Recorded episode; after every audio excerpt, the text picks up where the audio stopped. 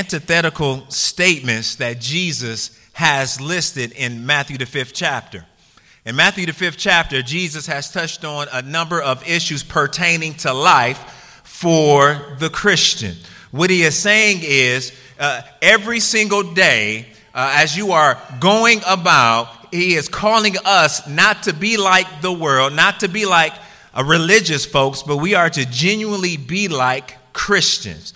And he talks about this in regards to the topic of anger and, and, and how our anger and our lust we can think that it goes nowhere because it's not happening outside of us, but Jesus is raising the standard of godliness and said, even if you uh, have anger in your heart, even if you have lust in your heart, you've already committed sin. Jesus points us to divorce, and he's saying that, that when, we, when we approach divorce, we are a, approaching a situation and a subject that is in direct opposition of what God's instruction and direction for marriage is.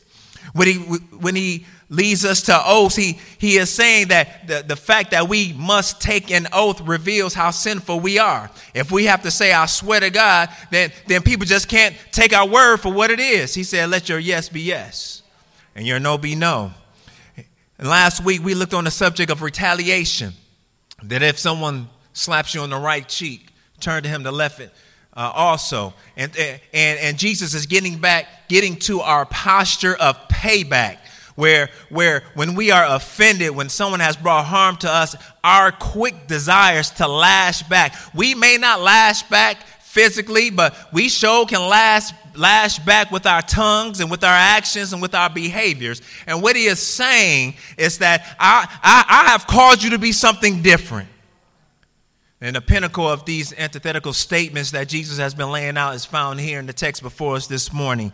If you would turn with me to Matthew, the fifth chapter, we'll be, uh, begin in verse 43 and finish out the chapter. Matthew, the fifth chapter, beginning with the 43rd verse. And remember, these words are in, in the context of, of Jesus speaking that he has not come to abolish the law, but to fulfill the law. And then Jesus, he, he closed that section about the law in verse 20, and he specifically says, For I tell you, unless your righteousness exceeds that of the scribes and the Pharisees, you will never enter the kingdom of heaven. Jesus been laying out what it looks like to really have righteousness from heaven. And he concludes this portion right here in verse 43. Jesus, he is pushing back on the Jewish Christian culture of the day. This is something that we need to push back against the Christian culture of the day, and we need to go deeper. So, what comes next from Jesus? These words are both amazing and agonizing because of the challenge that he gives to us. Matthew, the fifth chapter, beginning with the 43rd verse. This is the word of God. Please hear the voice of Christ. You have heard that it was said, You shall love your neighbor and hate your enemy.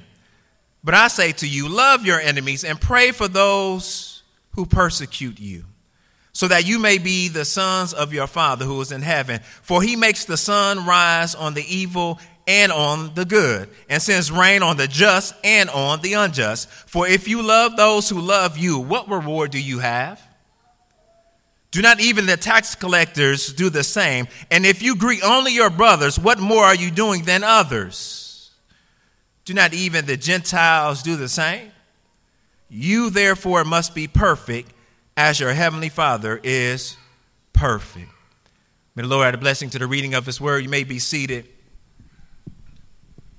Just like to place a tag upon the text before us this morning love like a Christian.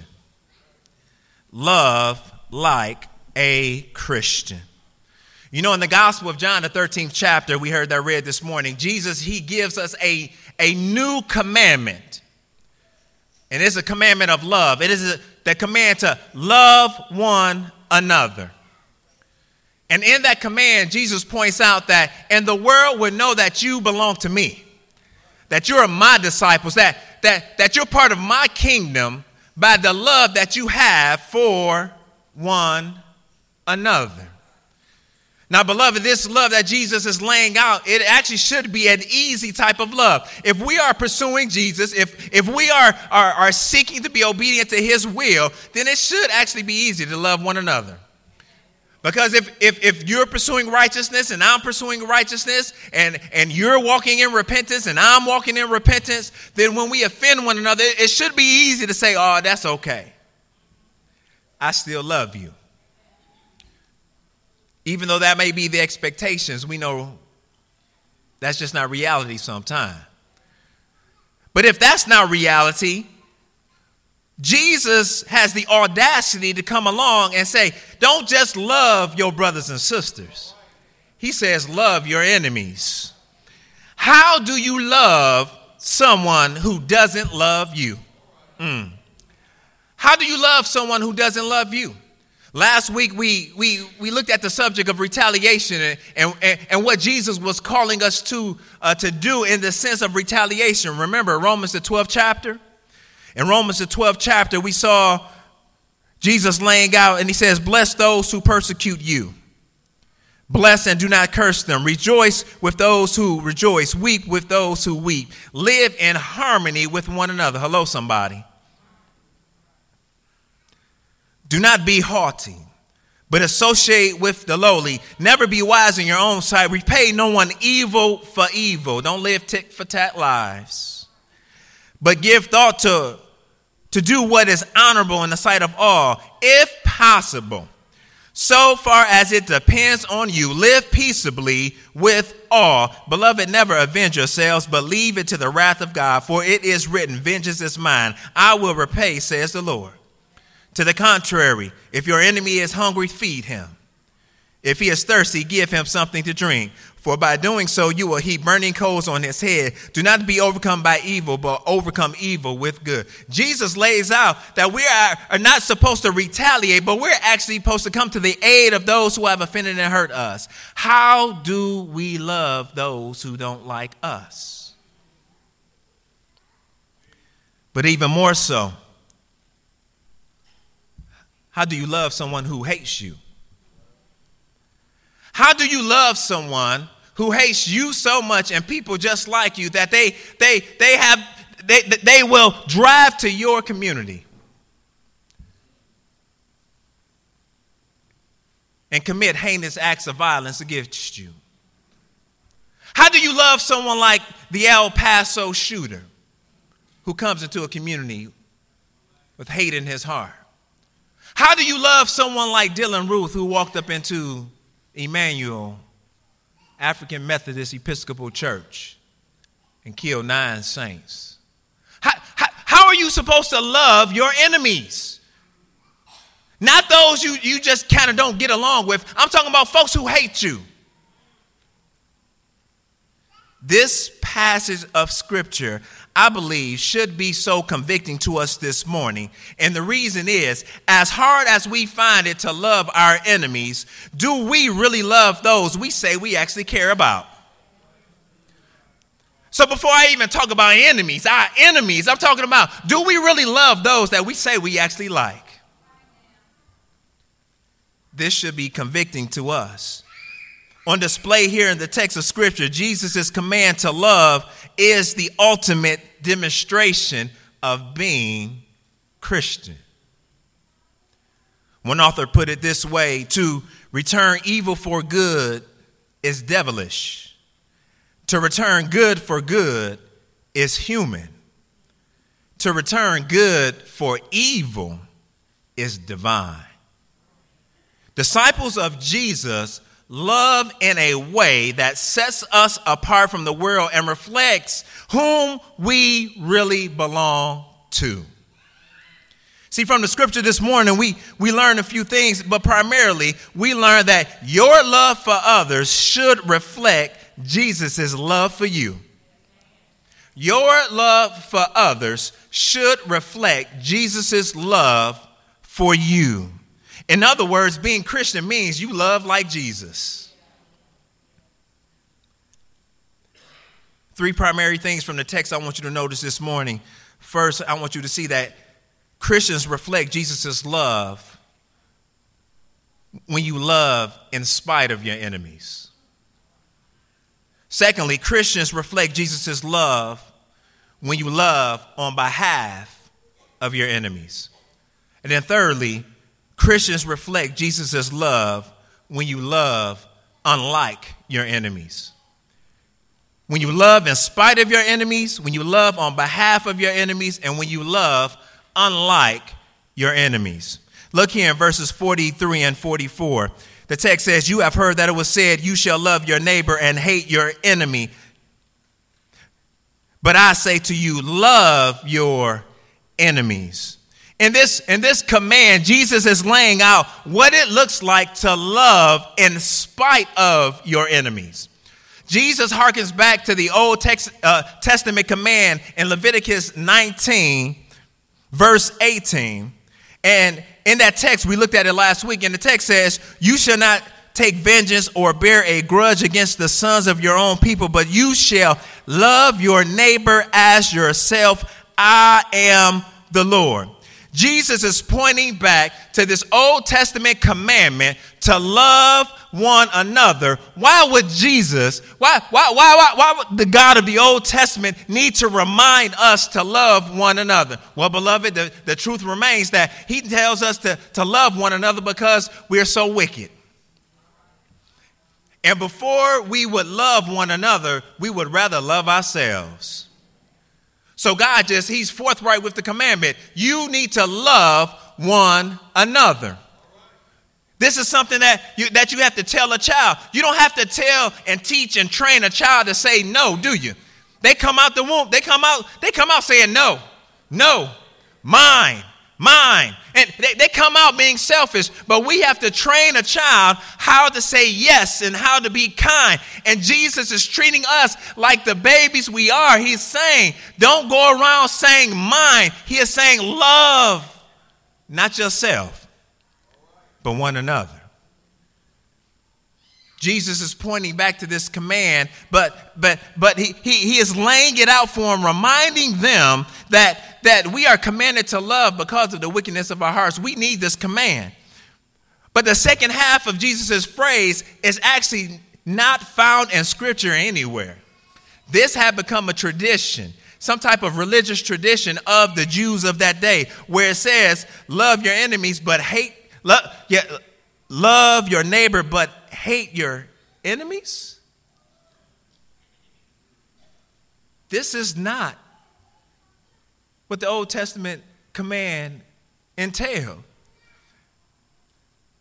The, as a matter of fact, the Old Testament command and, and just one verse before Luke 19 18, I'm sorry, Leviticus 19 18, in Leviticus 17, the text actually says, You shall not hate your brother in your heart, but you shall reason frankly with your neighbor, lest you incur sin because of him.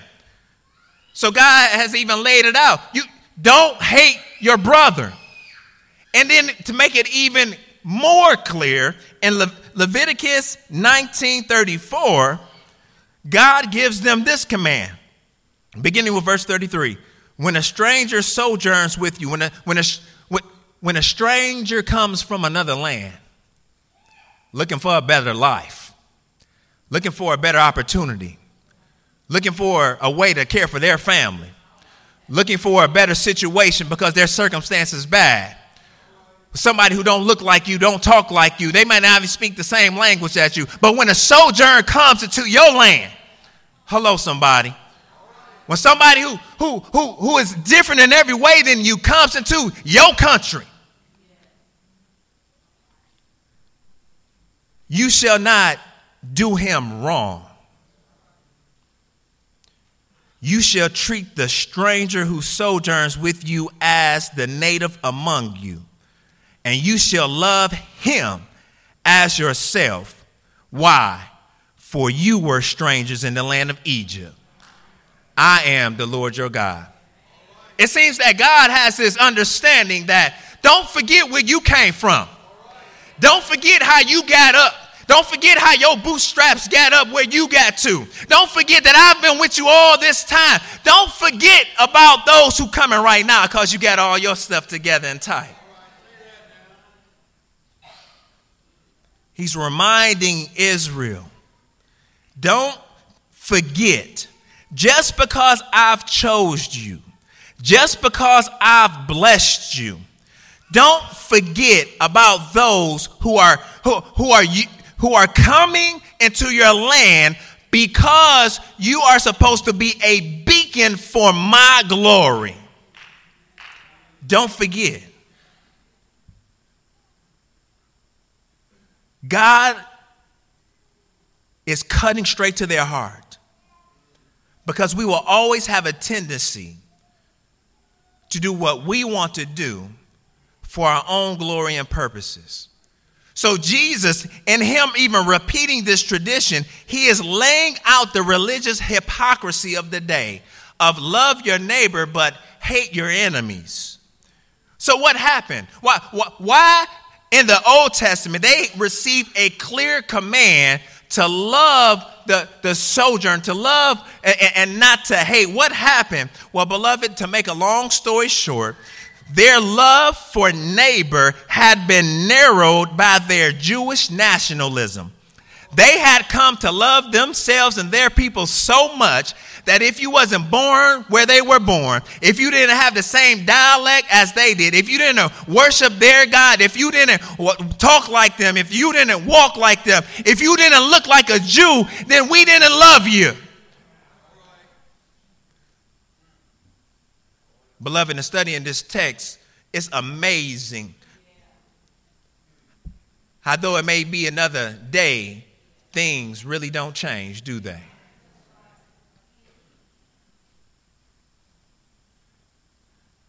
They had chosen not to love the soldier. They had chosen not to love the one on the outside of the camp because they were so caught up in themselves this Jewish nationalism. And beloved, we too can fall for this sinful trap.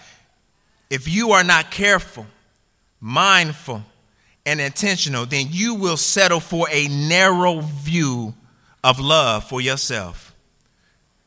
If you aren't mindful of, of, of how God has called you to, to be a witness for Him in the world, he says, Let your light so shine before men. He doesn't say, Let your light shine before folks who look just like you.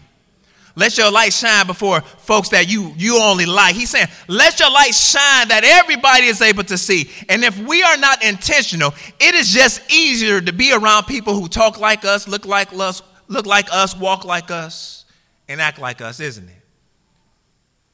But Jesus is calling us to break down every barrier and go beyond because of the love that he has bestowed upon us. Just think about it. Jesus broke down the barrier of the heavens and the earth to come and to love a sinful wretch like you and, and like me. Jesus broke down every barrier that we could come and worship him freely. Now we're able to come boldly before the throne of grace and to lift up holy hands and praise because of the blood of Jesus. He has broke down every barrier. And this is why Jesus goes right into it in verse 44. He says, they've been talking about loving yourselves. They've been talking about loving uh, in, in, in a way that actually excludes and hates somebody else. But I say to you, love your enemies and pray for those who persecute you. Jesus, he flips the script on their on their world, on, on their uh, uh, the way that they love. And beloved, understand what, what Jesus is talking about when he's talking about love. He's not talking about this this ooey gooey emotion that you feel when you, you when you like somebody. He's not talking about the the the the, the playground type crush. You know, you used to write, write them notes like, I like you, do you like me? Check yes or no. You be passing them notes. He, he's not talking about that. He's talking about the type of love that has the ability to look past a preference, to look past an offense, to look past someone's fault, to look past someone's frustration, and to serve and show off Jesus. This is the type of love that he's laying out in the text. So when Jesus says, But I say, love your enemies, he is saying, Have a love that, in spite of who they are and what they have done, you're still able to show them Christ. Now realize the, the implications of this command. And I'll be honest, Jesus, he does say love, not like, because those are two different things. We're called to love everybody, but it's just some, it's some folks it's hard to like. Tell my wife often, I don't just love you, I like you too. It makes a big difference. But regardless if we like someone or not, we're called to love. And love is able to serve not because you want to. Love enables you to serve because it shows off Jesus. When we think about what constitutes an enemy, the truth is the Jews had many reasons to have enemies. Think about the, the context of this of this, this passage. They're, they're in the midst of Roman occupation. They, they have become subservient to Rome. They're treated as second class citizens. They, they are marginalized, and oppressed. They would have, they would have every reason to hate Romans and to call them enemies. Think about the history of the Jewish nation, a history of war and, uh, and oppression. They were slaves in Egypt. They had to fight the Canaanites, the Hittites, the Hivites, the Perizzites, and all the other ites as they came into the promised land.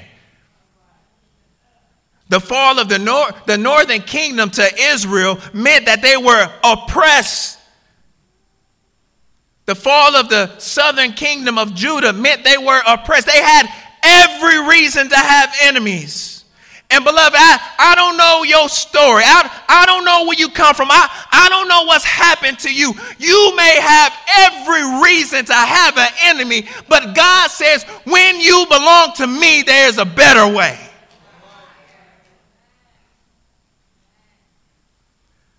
Jesus is not asking them to sweep their hurt and pain up under the rug. He is saying, He's not saying forgive and forget. He's saying love. Love your enemies. As followers, as a follower of Jesus, there's going to be times when you will need to love someone in spite of. I don't know about you. There's, there's a lot of in spite of moments in life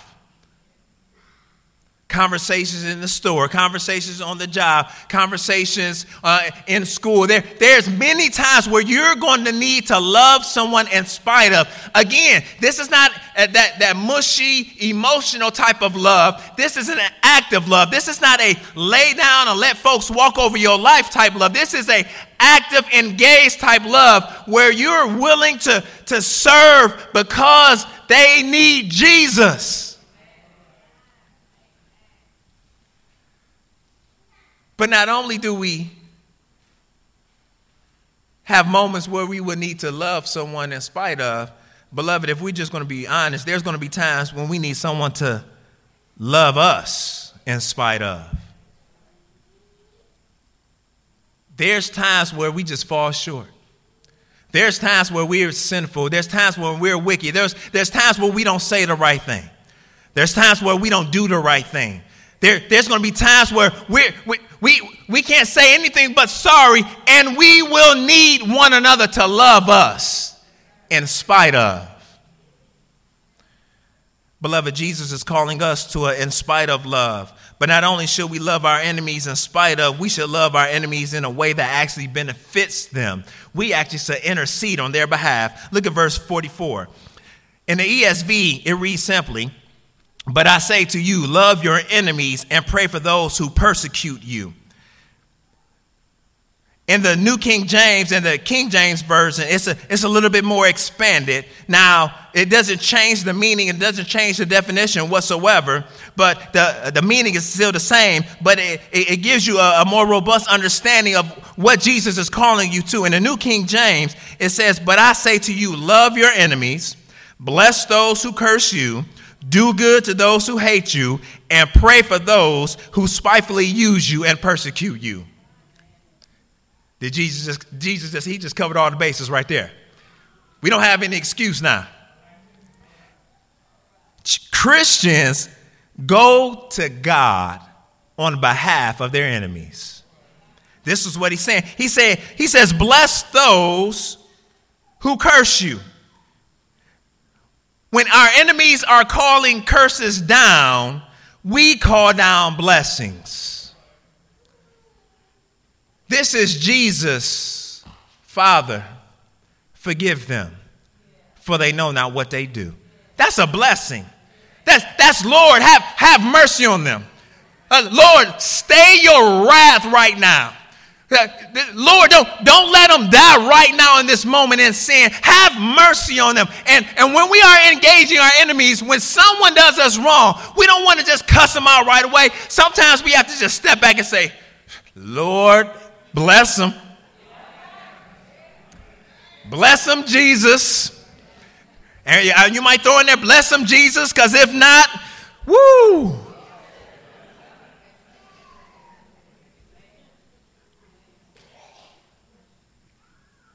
We're asking Jesus to give them something they don't even deserve. That sound familiar? Bless those who curse you. Do good to those who hate you. Even in spite of how they may harm you. This, this doing good is, is more of the sense of those good works in Ephesians 10. What, what are those good works comprised of? It is, it is a lifestyle and, and actions that are consistent with someone understanding why you doing what you do. Your enemies should know that, that I'm serving you not just because I want to, but because my master desires for me to serve you. And, and, and in my service, I will let my light shine in such a way that you will begin to worship my Father who are in heaven. But I don't think it's by chance that the text concludes with how to love on behalf of our enemies. He says, pray for.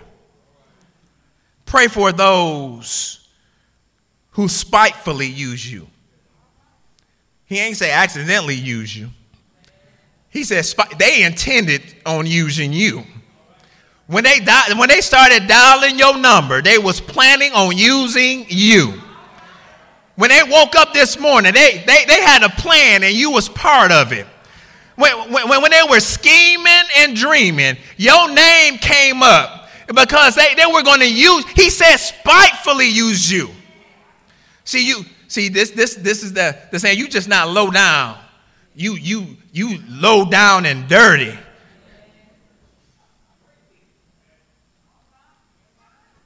But Jesus, what? Pray, pray for them? See, Jesus knows that, that when we begin to pray for somebody, one or two things going to happen, or both things might happen. But when we begin to pray for someone, they, they, their life may actually change. They might actually be transformed. And beloved, I'm not talking about David's imprecatory prayers in the Psalms. I'm not talking about, Lord, crush their head. Lord, take away all their money and get rid of their. No. Hey, Lord, move upon their heart in such a way that they can't deny who you are. Lord, may you bring them low, not, not so they would just be low because they're low, that they will go low to recognize that they can only look to you to go any higher. Lord, would you give them eyes to see and give them ears to hear and give them a heart to receive your word so that they will be transformed from the innocent. Lord, please make them a new creature in Christ Jesus. Lord, may you, may you, may the God of this world no longer blind their eyes. Lord, help their steps, guard and govern their eyes. Lord, bless them from the, the, the crown of their head to the bottom of their feet. Lord, help them and keep them another night because they're disobedient. And if they were to leave this life right now, they would be in hell separated from you. We're praying that they would change. But sometimes the Lord doesn't just pray to call us to pray to change them, He calls us to pray to change you. The Lord uses the prayers of the saints not, not just to accomplish something on their behalf, but to do something in our own hearts. When, when, when you really, I'm, I'm talking about when you for real, for real, begin to pray for those who spitefully use you. The Lord has a way of, of rooting up that, that root of bitterness that's been in your heart. The Lord has a way of, of, of uh, tearing down and casting down strongholds and, and yokes in your life. They, they don't even know you mad at them, and you've been mad for 10 years now. But when you begin to pray for them, God has a way of breaking up that stony, hard heart, and He can use you now. God doesn't just want to change the situation, He wants to change you in the midst of the situation. We pray for our enemies, pray for their salvation. Beloved, just as Jesus is interceding on your behalf right now, you need to be interceding for somebody. You already know their name, you already thought about them. They drive you crazy. They don't get it right. They always messing up. Or you looking in the mirror. Lord, I just need somebody to pray for me. I can't get it right. I'm toe up from the floor up. I, I need somebody to pray for me. We sang it last last Wednesday. Somebody pray for me. Beloved, you ain't where you are because you all that. I'm just, I'm just here to remind you that the only reason that you own two legs and you're, you're in the right mind and has a decent amount of health with breath in your lungs is somebody was praying for you. I don't know if it's your grandmama. I, I don't know if it's your uncle or grandpa. I don't know if it's your pastor or one of the deacons. I don't know if it was a cousin, but somebody was praying for you. Your mama was praying for you. Your daddy was praying for you. Your, your, your, your church was praying for somebody was praying for you. When you look over your life and you say, Lord, I don't even know how I made it. Lord, I don't know how I got here. Lord, I don't know how the bills was paid. I, I don't know how my child made it. I don't know how I made it. But I just know there was somebody praying for me.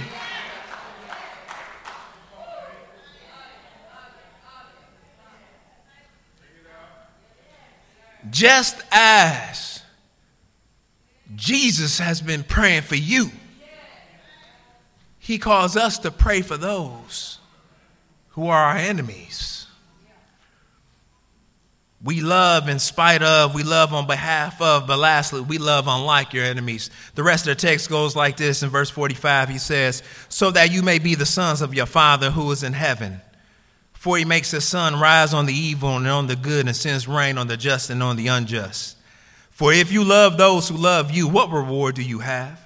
Do not even the tax collectors do the same? And if you greet only your brothers, what more are you doing than others? Do, you, do not even the Gentiles do the same?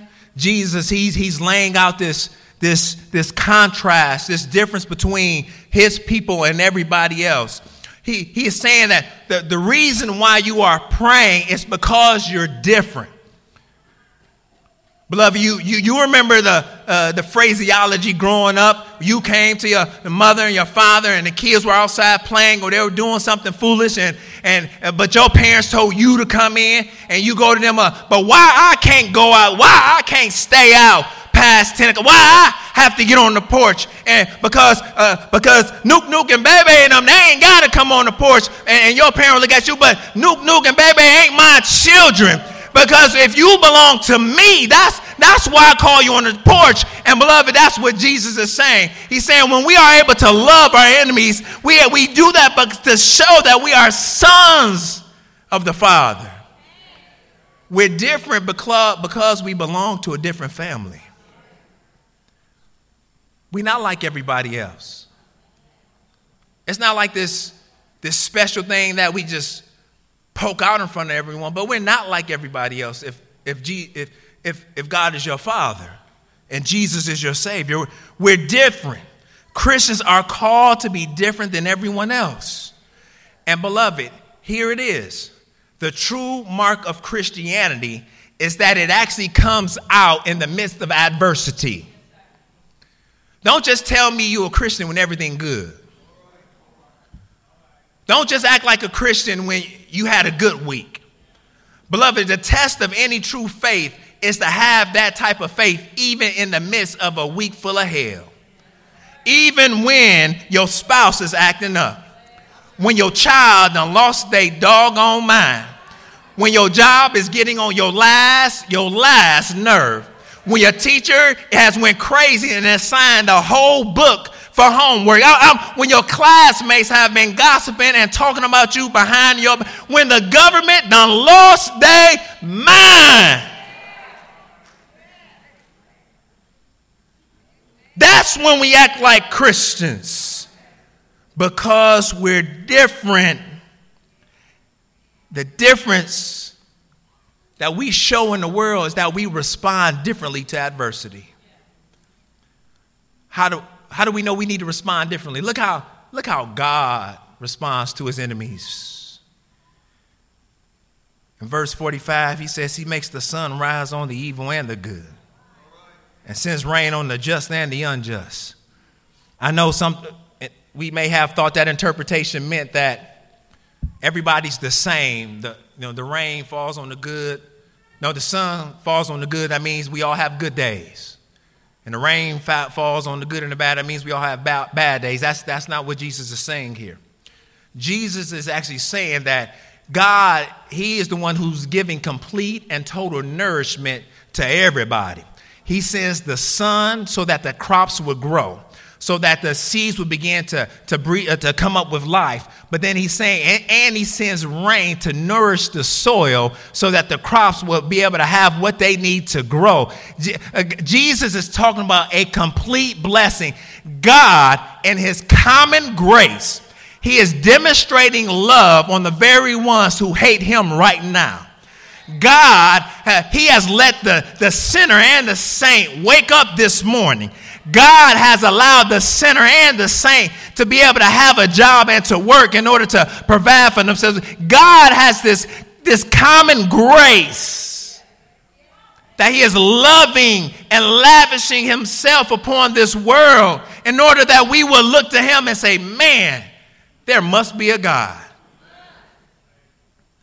This is what Jesus is talking about in this text. And then he uses two of the, uh, two of the people who would be most against God and his people.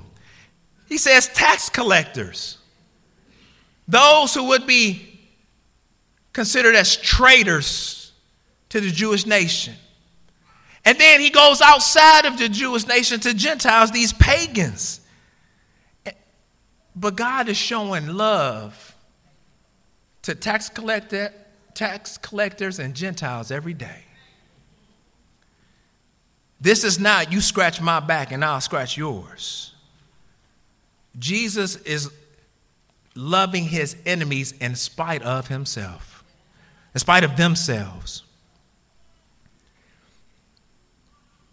But then Jesus, he, he caps off this text in verse 48. You therefore be perfect as your heavenly Father is perfect. This text serves two purposes. One, it closes this paragraph right here. He's saying, act like your daddy. Act like your daddy. Act, act like you belong to the Heavenly Father. You be perfect as He is perfect. But then also, he, he's capping off this whole section in Matthew 5 and all the ways that we should behave by being Christian. And he, and he harkens back to Leviticus 2 I am the Lord your God, and you shall be holy, for I am holy. He's calling us to holiness. He's calling us to a life that is set apart and not like everybody else. Beloved, we seek perfection because, because perfection has sought us. Christians love their enemies best when we point our enemies to Jesus. See, true love is not a sentiment, true love is a service.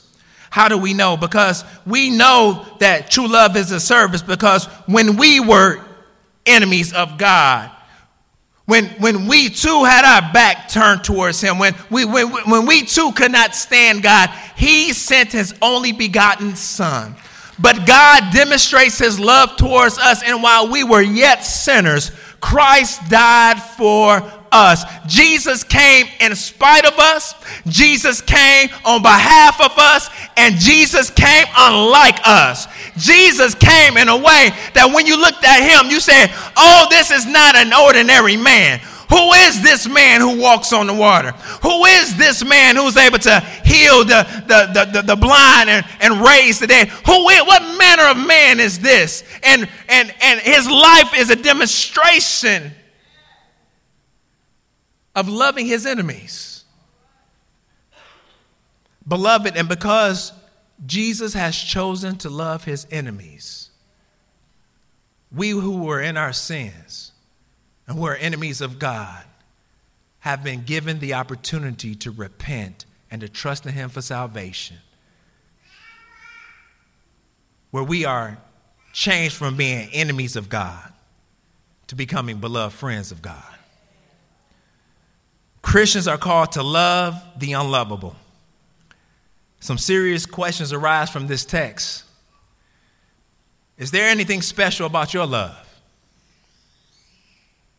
Are you doing the least as a Christian? Or are you doing the most? Are you different than this world? Or do you love the same? Will you ultimately call God Father? Or will you call him Judge? Because only those who love Jesus can truly love others.